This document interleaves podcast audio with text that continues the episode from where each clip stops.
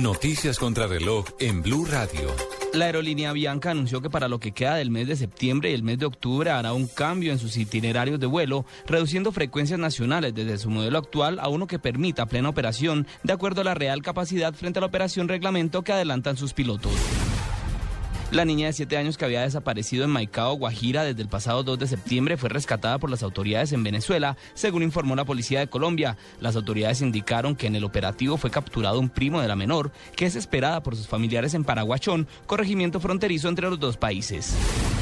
Una fuga de gas natural se presentó en el sector de Zúñiga, en Envigado, cuando una de las máquinas que adelantaba las obras de Metro Plus rompió una tubería subterránea. La empresa dijo que un grupo de empleados de EPM trabajó en el lugar del daño con el propósito de restablecer el servicio que permaneció suspendido en algunos barrios. En este momento la emergencia ya quedó superada.